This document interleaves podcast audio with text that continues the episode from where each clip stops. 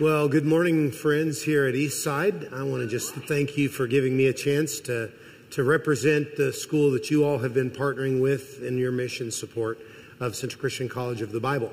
As Jason said, I am from Missouri. I'm almost a lifelong Missourian.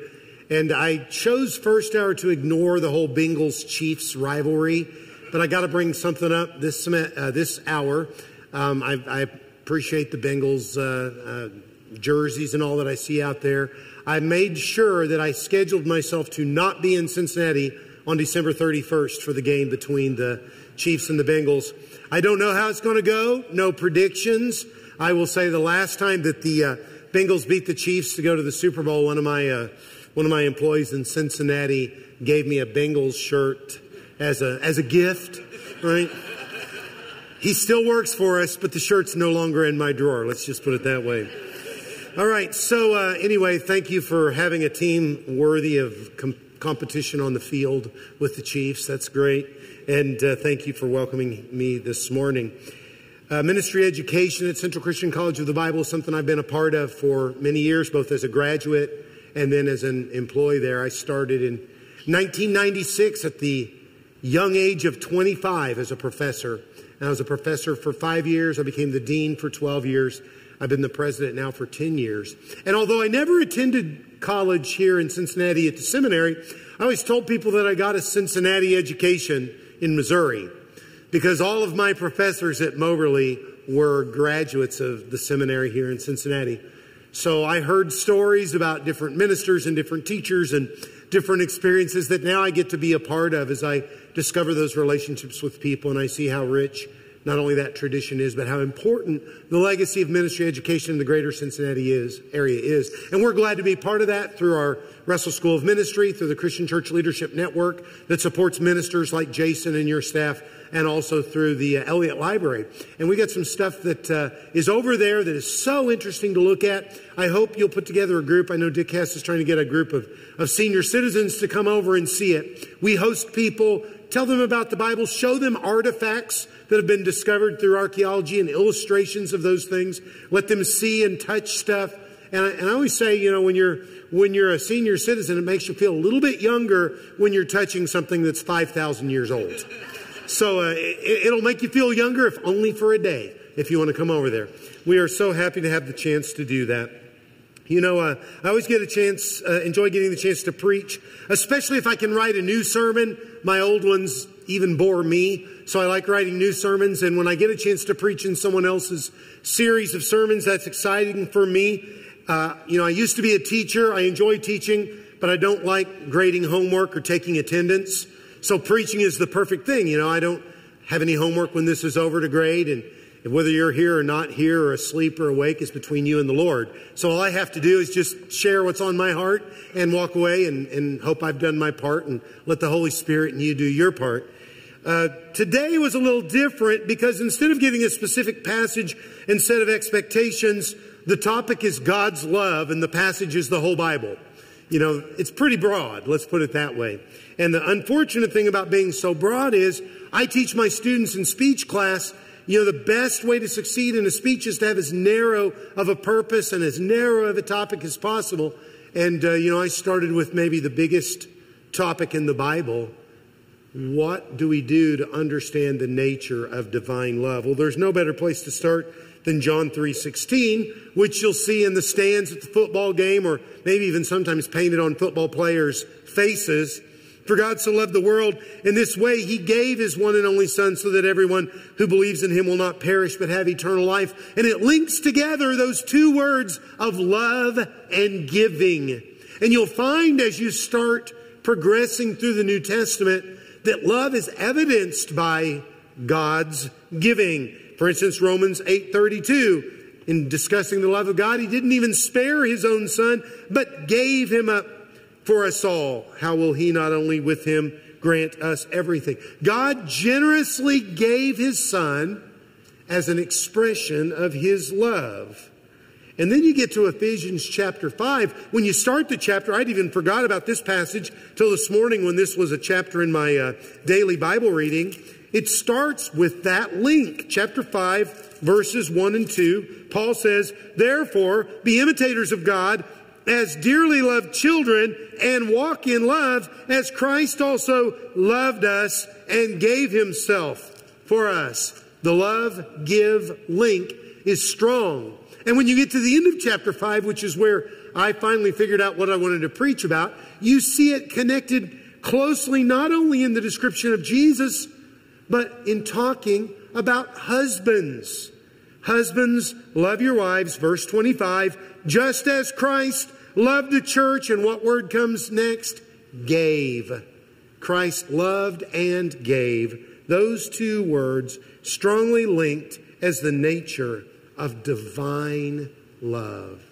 Divine love gives. And a husband illustrates that to his wife. It's, it's embedded in the daily experience of life. And it comes to verse 32. This mystery is profound, but I am talking about Christ and the church. To sum up, each one of you is to love his wife as himself. Love gives. And God wants divine love to be seen in the way that husbands treat their wives and the rest of the family. While this can only be realized in the greatest extent by a husband following Christ's example of sacrificial love, there are glimpses of it in any husband who is truly loving his wife. Now, this is not going to be a sermon about husband responsibilities or fatherhood or, or anything like that, but it does, it does bear some time to reflect on the fact that when Jesus came to this earth, he never married because he was to be the groom of his one and only bride, the church. And all of us are part of that church. And Jesus showed ultimate divine love to his one ultimate bride, experienced by every one of us who are now part of the church. And by the end of his life, Jesus would show everyone how far, wide, and deep the love of God could go in giving himself for his bride as the bride of Christ we are. He would embody divine love for the rest of time. This morning, I want us to realize that the best way to experience the nature of God is to give and receive love. It's easy to talk about it. What's really valuable is to act it out and to receive it. And although I could find lots of places where Jesus showed love in his ministry, and many places where Jesus told us about love in his teaching, I wanted to take a different approach and ask the question Is there any place where we can see Jesus receive divine love by a person? And I figured out it's there and it's in the Christmas story. Today, I want us to have four glimpses of Jesus receiving divine love from a man we don't hear enough about during this time of year. It's Joseph, the husband of Mary and Jesus' earthly father. Now, Joseph was on my mind because of the recent movie, Journey to Bethlehem. And I don't know if you've seen it or not. This is the poster for it. Journey to Bethlehem is um, not your traditional Christmas movie. The first thing to understand is that it's a musical. And so you're going to be kind of taken by surprise with the contemporary Christian music that's embedded in it. But more than that, more than being a musical, it's actually a romantic comedy. And it's about Joseph and Mary and the lengths of their relationship in the event of heading to Bethlehem and having Jesus as the Son of God. Now, I'm not going to go into much about that movie in this sermon other than to encourage you to go watch it. It's great for kids. It's, it's fun. We saw it at the theater full of children and young people and, and we loved it. But it's also something that any husband and wife could look at and ask themselves about marriage too. It's a really fascinating movie. You can get it on digital download or go to some of the theaters here in town and it's still playing. But what I want us to see this morning is that Joseph's behavior as a husband illustrates the nature of divine love, just as God intended it. He wanted a husband to reflect Christ like love. In this case, Joseph's love actually benefited the child who came to show us how much God loves us. Well, we start in Matthew chapter 1, verse 18, the first place he's mentioned. And in that passage, Joseph is described as a righteous man. Mary was engaged to Joseph. Before they came together, it was discovered she was pregnant. Verse 19, her husband Joseph, being a righteous man, not wanting to disgrace her publicly. That phrase, a righteous person or a righteous man, is used of nine different people in the New Testament. Joseph's the first one. It will also be used of Abel, John the Baptist, Zechariah, Elizabeth, Simeon, Joseph of Arimathea, Cornelius, and Lot. Four of the nine are in the Christmas story as righteous people. All of these are Old Testament saints who didn't have the Holy Spirit. They didn't have the death or even the example of Jesus to follow. But what they did have was the law that had accomplished in their lives its intended result. It taught them about the righteousness of God. It challenged them to follow it and to live out the righteousness of God as best as possible by acting in faith and obedience. And Joseph was one of those people. It should not surprise us when we look at Joseph's behavior in four stories this morning that a righteous man shows divine love. And if you and I want to be righteous, divine love should characterize us. His love was worthy of the God he followed. And four stories we're going to see this morning illustrate the mystery of divine love. Story number one discovering how Jesus will be born. In Matthew 1 18 to 25, we know how hard that news would have been for Mary and Joseph to handle. Your engaged wife is expecting a child conceived by the Holy Spirit, and you're going to have to raise the child as your own. In this entire situation, Joseph shows that divine love affirms. Divine love affirms. Well, he started with the desire for a secret divorce. Verse 19, not wanting to disgrace her publicly, he decided to divorce her secretly after he had considered these things. I know you might think of that as a negative, and obviously God's will was not for Joseph to divorce Mary, and, and that was stopped. But what I want you to see is how his intentions were to affirm her, to keep her from being disgraced, to make it private so that she would still maintain her reputation and her options for the future. So he's already affirming her in the attempt to try to keep this quiet. And then in verses 24 and 25, after the, the angel appears to him in a dream and tells him what's actually happening, he makes the decision he'll go through with it. Verse 24, Joseph woke up, did as the Lord's angel had commanded him. Instead of divorcing her, it says he married her, but did not have sexual relations with her until she gave birth to a son. Now, that is not something that is specified in the words of the angel. But Joseph decided himself to maintain her virginity to prevent future questions, to prevent questions about the identity of Jesus after the birth, and to show that he trusted God's plan. This affirmation that Jesus would truly be the child of God and not his own son was an important part of his love for his wife and for that child. And then in verses 21 and 25, we find out that he goes ahead and agrees to name the baby Jesus. Verse 21, the angel tells him to give birth to a son and you are to name him Jesus because he will save his people from their sins. And verse 25 says, and he named him Jesus. Now that on the one hand looks like just a simple act of obedience, and it is. But what you don't understand probably is that it was typical for the firstborn son to be named after someone in the genealogy of the parents. Now, fortunately for us, we have the genealogy of Joseph in Matthew, and we have the genealogy of Mary in Luke. And you can read both of those genealogies twice, and you know what you won't find? You won't find the name Joshua, which is the Hebrew name for Jesus. Not one person in those genealogies had the name Joshua or Jesus, the Greek version of it, meaning this was distinct and it was a name that would affirm Jesus' identity and affirm the fact that they were trusting God's intentions. Out of love, Joseph went the extra mile to affirm his wife, his child, and the Lord's plan. And his choices demonstrate our need to affirm those we love.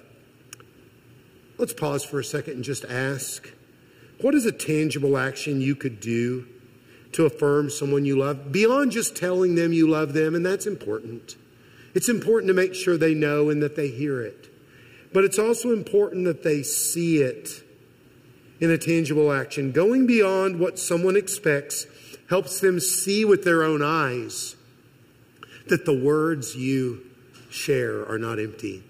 And just like seeing Jesus helped us know that God's words were true of his love, seeing love affirm someone around you helps them know that they are loved. Let's go to story two presenting Jesus in the temple. You got to flip to Luke chapter 2 for this one.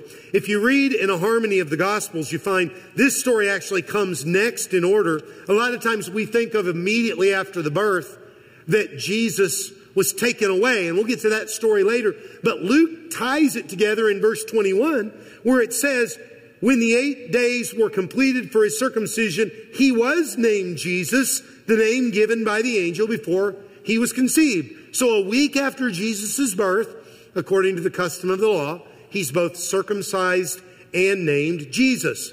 Now, the next part of the story is his dedication in the temple, which happens 40 days after the birth in the case of a male child. Now, if it's a female child, they waited 80 days and there's reasons for that that we won't get into today. But if you look at Leviticus chapter 12, it's clear that 40 days after a male child was born was when you were supposed to come to the temple to make a sacrifice. And going with Mary to that temple was a sacrifice that showed dedication to Jesus and to the Lord. Joseph shows us that divine love sacrifices. Let's start there in verse 22. When the days of their purification, according to the law of Moses, were finished, they brought him up to Jerusalem to present him to the Lord. Now, part of the reason for this dedication was to make the mother ceremonially clean because after the birth, she needed time to recover from uh, the different things that had made her uh, un unclean in, in public. But this is a time to introduce her back to the faith community and to introduce the child to the faith community. And so that happens. But accompanying this is a sacrifice, verses 23 and 24. Just as it is written in the law of the Lord, every firstborn male will be dedicated to the Lord. And to offer a sacrifice according to what is stated in the law of the Lord, a pair of turtle doves or two young pigeons. If you sing the 12 days of Christmas, there's your two turtle doves right there. That Christmas song is biblical in some ways that I'll let you look up for yourself. But if you're wondering about turtle doves, the point of turtle doves is not that they're cute, although they are kind of cute. And it's not that they're rare, although they are not always the easiest to get your hands on. The point of turtle doves is that they were small and cheap. And in Leviticus, the normal sacrifice is a year old lamb, a lamb old enough that it could be eaten or it could become part of the flock.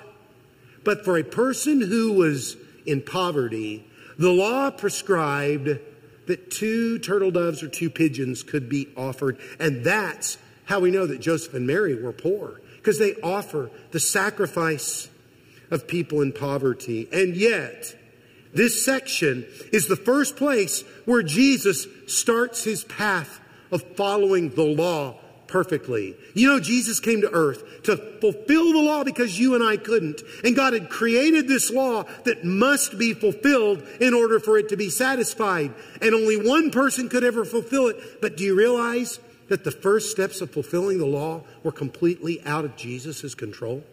He couldn't circumcise himself.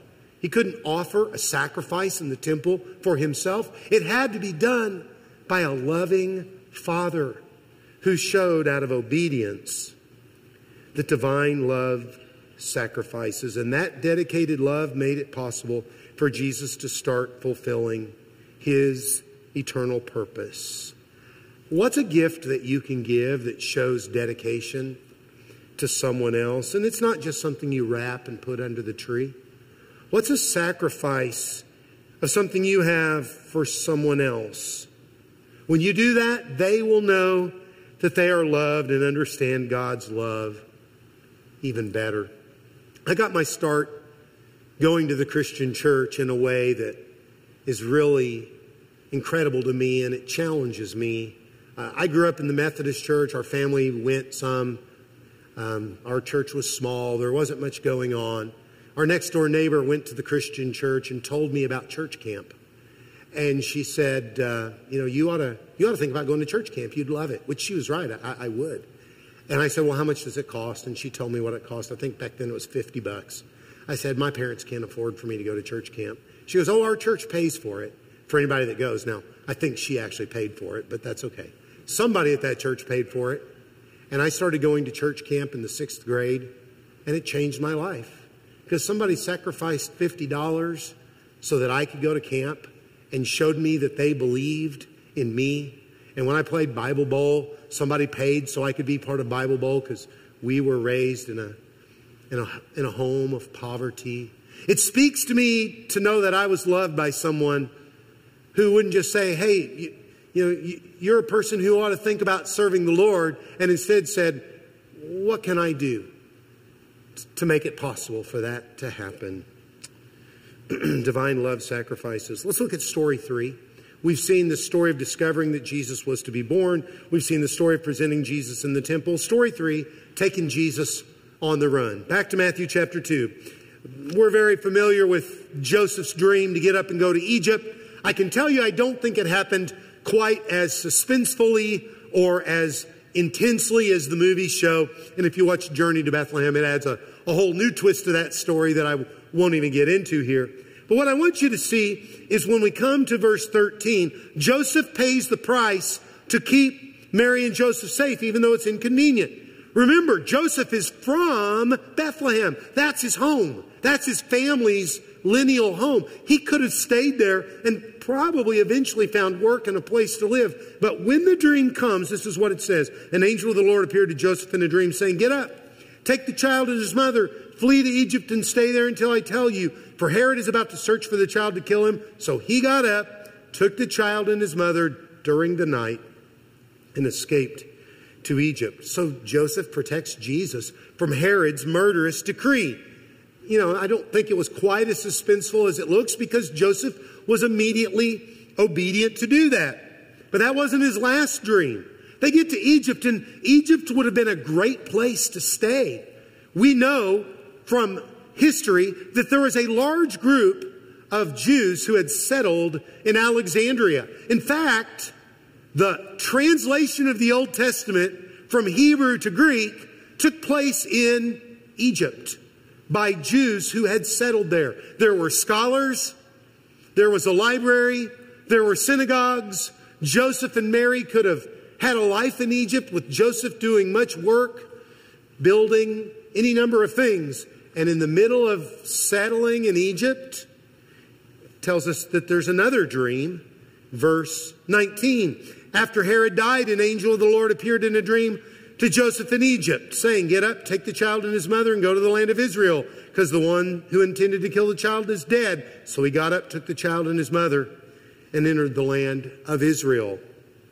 And I don't think Joseph probably realized it, but Hellenism in Egypt was not the right environment for the Messiah to be raised. They didn't completely comply with the law because they couldn't. They were too far away from the temple, so they couldn't go there to sacrifice. So they had their own little, you know, three quarters version of Judaism that they tried to do to, to be as close to God as possible, being in a foreign land. But Jesus needed to be fully Jewish.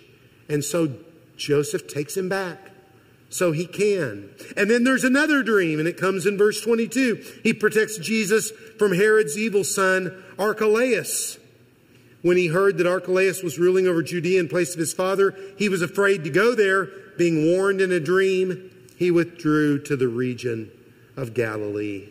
A slower, quieter place for the young family to grow, miles away from the political intrigue of Jerusalem, in a place where Jesus could fulfill other prophecies about being a Nazarene. Joseph's loving protection of Jesus helped fulfill at least three prophecies, but it also illustrated for us that divine love protects.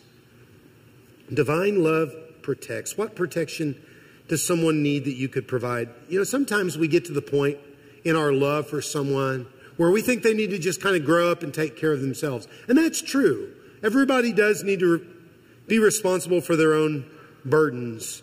And there are times that adults need to become adults and not be treated like children.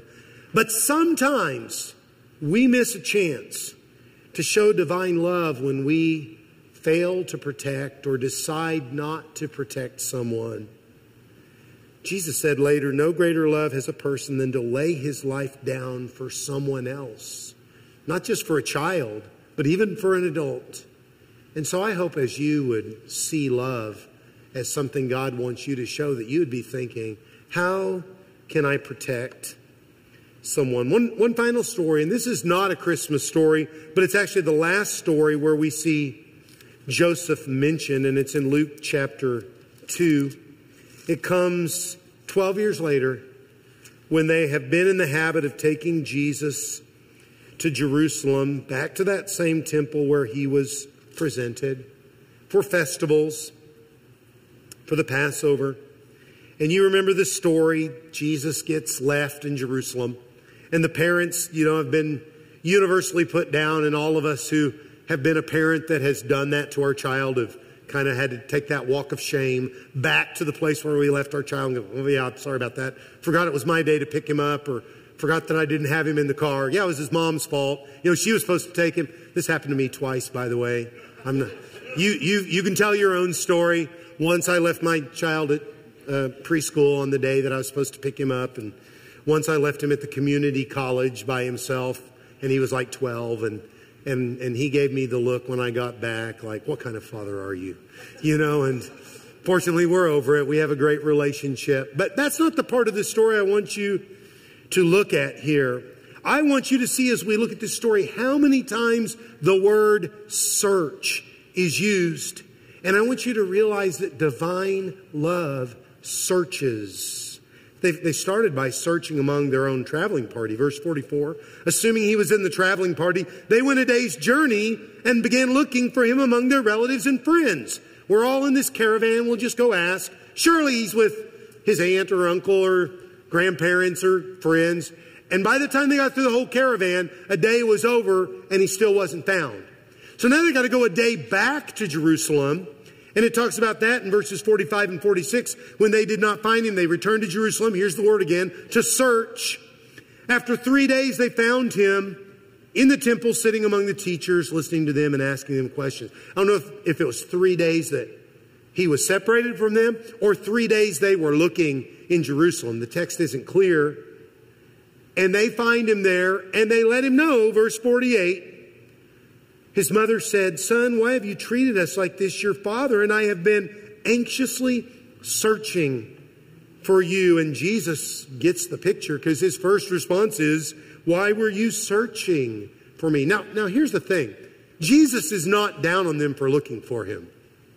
He's actually down on them for not knowing where they would find him. They'd find him in the temple, and they'd looked everywhere else but the temple. You know, he was in the he was in the last place they looked. And, and it's almost like Jesus saying, Isn't this the first place you should have looked? That I would be in my Father's house? He did not put them down for their search. In fact, his parents searching for him was some of the strongest evidence of the nature of God's divine love as a father. How good does it feel to be searched for? How good does it feel to be found? And when was the last time you searched for someone that you loved to show them that you were concerned about them, to see where they were at, to see how they were doing? And you might get there and everything's fine, but you might also get there just in the nick of time to show them that they are loved. You know, if there's ever a time we should see divine love, it's during the Christmas season. The clearest sign of divine love in the Christmas story is obviously the gift of Jesus. He came to show God's love to us in all four of those elements. The world's need for love can only be met by the expression of God's love in the birth of Jesus. These divine elements, the, G, the gift of Jesus affirms you. God says you are so important to Him that He will give you the best of Himself. And if you don't feel important this year, when you see a child in the nativity scene, don't think of that as Mary and Joseph's child. Think of it as God's child, given to show you how much God affirms who you are and how much you mean.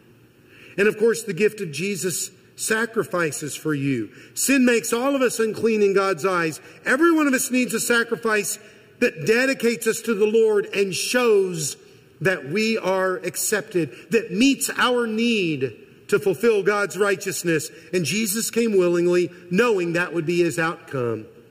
The gift of Jesus protects you. Satan wants to capture everyone in the ways of the world, but in the most encouraging verse about God's love that I can imagine, Romans 8:35 says this, who can separate us from the love of Christ? Affliction, distress, persecution, famine, nakedness, danger, the sword?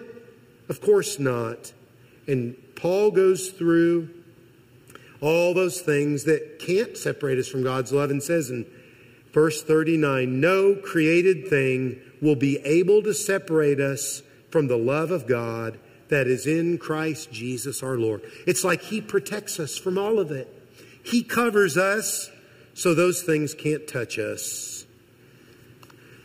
But most importantly, the gift of Jesus searches for you. And if you feel lost, if you feel alone in a corner, remember the parables Jesus told in Luke 15. It's no accident in my mind that the parable of the lost coin, the parable of the lost sheep, the parable of the lost son all involve the word searching. In fact, the first words we hear out of the mouth of Jesus, why were you searching for me? He uses that word in those parables to talk about how important each person is when they are lost.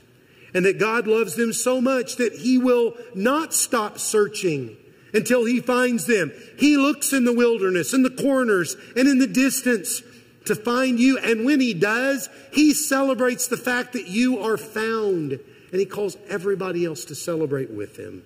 And so if you ever doubt that you are loved, there is no better time than Christmas to be confident in divine love through the generous gift of Jesus. But there's also no better time than to show divine love because here's something you may never noticed. I didn't notice it till I looked in this sermon. We may have never known about the love of God as shown in the birth of Jesus if it hadn't been for the love of Joseph that he showed his wife and son and the Lord through his own love. Even today, many people miss the love of God, not because they can't see the love of God, but because they can't see the love of people reflecting the love of God.